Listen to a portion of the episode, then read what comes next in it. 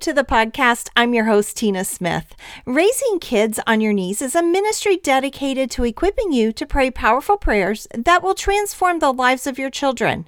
One of the ways we do that is by offering you this podcast. But did you know that I also do another podcast co hosted with my oldest daughter, Britt? As moms, we have the power to change the trajectory of our families today. On this podcast, Britt and I talk about how God has transformed both of us from leaving a legacy of destruction to a legacy of life that lives on for generations to come. We are all leaving a legacy. Have you thought about yours? I will leave a link right here in the show description so that you can go listen to this podcast.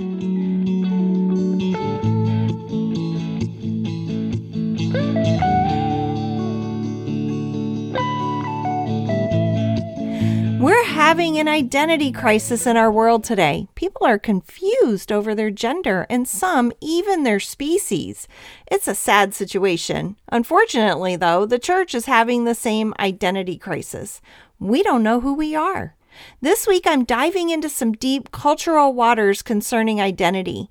I know this is a very touchy subject in the world, but it shouldn't be among those of us who know Jesus as our Lord and Savior.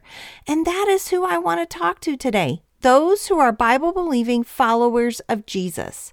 I read an alarming statistic the other day that said 37% of evangelical Christians believe identity can be determined by an individual. How have we as Jesus people allowed our culture to influence us to such a great extent? The Bible is very clear who determines our identity. God is the only one who can determine our identity as the creator of all things. We don't have to go any further than the first chapter of Genesis in verse 27, where God says that He created us male and female. We are born physiologically and spiritually one or the other. There's nothing we can do to change it. In fact, when you die and all that is left are your dry bones, a DNA test will prove you are either male or female. You may be able to change your appearance, but you will never be able to change who God created you to be. We come into the world one gender and we leave the world the exact same gender. As much as the enemy would love for us to believe otherwise, through his lies, it simply is not physiologically possible to change your gender. The Bible says in Jeremiah 1 5 that God knew who you were before you were even conceived. He knew before then who you would be born to be, and also says there that He had a plan for you before you were born. If the enemy can dupe us into believing we are someone other than what God created us to be, he is effective in keeping us from our created purpose. You cannot walk out your created purpose as someone other than what God created you to be. And wouldn't the enemy just love to have many who miss the plan that God has for them to influence his kingdom rather than the kingdom of God? Jeremiah 29 11 assures us that God has a plan to prosper us and not to harm us. We must first trust God. I'm afraid we as Jesus people have fallen far from trusting God on the idol of not being offensive. In so doing, we have a world that doesn't know right from wrong and who they even are. Why? Because we've forgotten who we are. God has a plan for humanity and He is sticking to His plan. Being on His side of the plan is where we will find clarity and peace rather than confusion and chaos. As the church, we are the world's only hope to walk in freedom from this confusion. But it's not going to happen if we give in to the temptation to be confused ourselves. We must repent and agree with God that He created us either male or female and as human beings. It will take the church standing for the truth to change the trajectory of our culture from destruction to life. As Jesus moms, we are a brand new creation, someone who never existed before we asked Jesus to be our Lord and Savior, as 2 Corinthians 5:17 tells us. You see, there is no confusion for the person who knows Jesus because God and his word has made it all clear.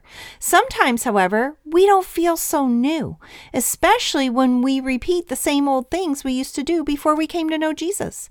When we became a follower of Jesus, it didn't automatically automatically erase the old desires we had, and chances are we carried a lot of baggage into our new life with Jesus. Our identity isn't wrapped up in who we were, it is in who we are now in Him. It is in what the Bible says about us. Sure, we might need to unpack some of those bags we carried into our Christian life, but as we do, the confusion begins to melt away and clarity comes. We are a chosen people, a holy nation, a people belonging to God right now. He has called us out of the darkness of the world into His marvelous light. The last thing we need to do is keep going back to the darkness of the world by agreeing with it. Why are we sacrificing our light for the darkness of the world? Is it possible we have been deceived and blinded by the enemy? As a child of God, your identity is one of being chosen by our Heavenly Father. You are loved exactly as He created you. It's time for the church to step into its true identity, believing all the Bible says about who you are as a child of God. There's no room for confusion in the body of Christ. If you or someone you love is struggling with gender confusion, please contact me and let me put you in touch with some people who have been there themselves and would love to help you. I want you to know personally that God loves you and has created you for a beautiful plan and purpose. This week, there are five ways we can step up our spiritual parenting as we encounter these issues in our culture. Number one, talk to your children about what God says in the Bible about gender and identity. Then, when they encounter these things in the world, they will be able to discern the truth from the lie. Number two, share with your children how you become a new creation in Christ when you receive Jesus as your Lord and Savior. Number three, ask your children how they have felt about being chosen or not for something at school. Then talk to them about how God has chosen them to receive Him as as their Lord and Savior. Fourth, ask yourself are you trying to steer your children toward your plan or are you steering them towards God's plan for their life. And number five, as your children grow, pray with them to seek God's will for their lives and ask Him to show them what He wants for them. Let me pray for you today. Heavenly Father, thank you so much for my sister or my brother in Christ. Lord, I thank you that we get to walk this journey together. Lord, I lift them up. If there's any confusion about gender and gender identity that's going on in their minds or in the minds of their children, Lord, I'm asking that you will interfere and intervene on their behalf. Lord, may we not be duped by the culture, but may we stand firmly in the truth of who you are and who you created us to be. This is one of the most black and white issues that I can think of in the Bible, Lord, and I thank you that you've given us your word to steer us and direct us in our lives. In Jesus' name, amen.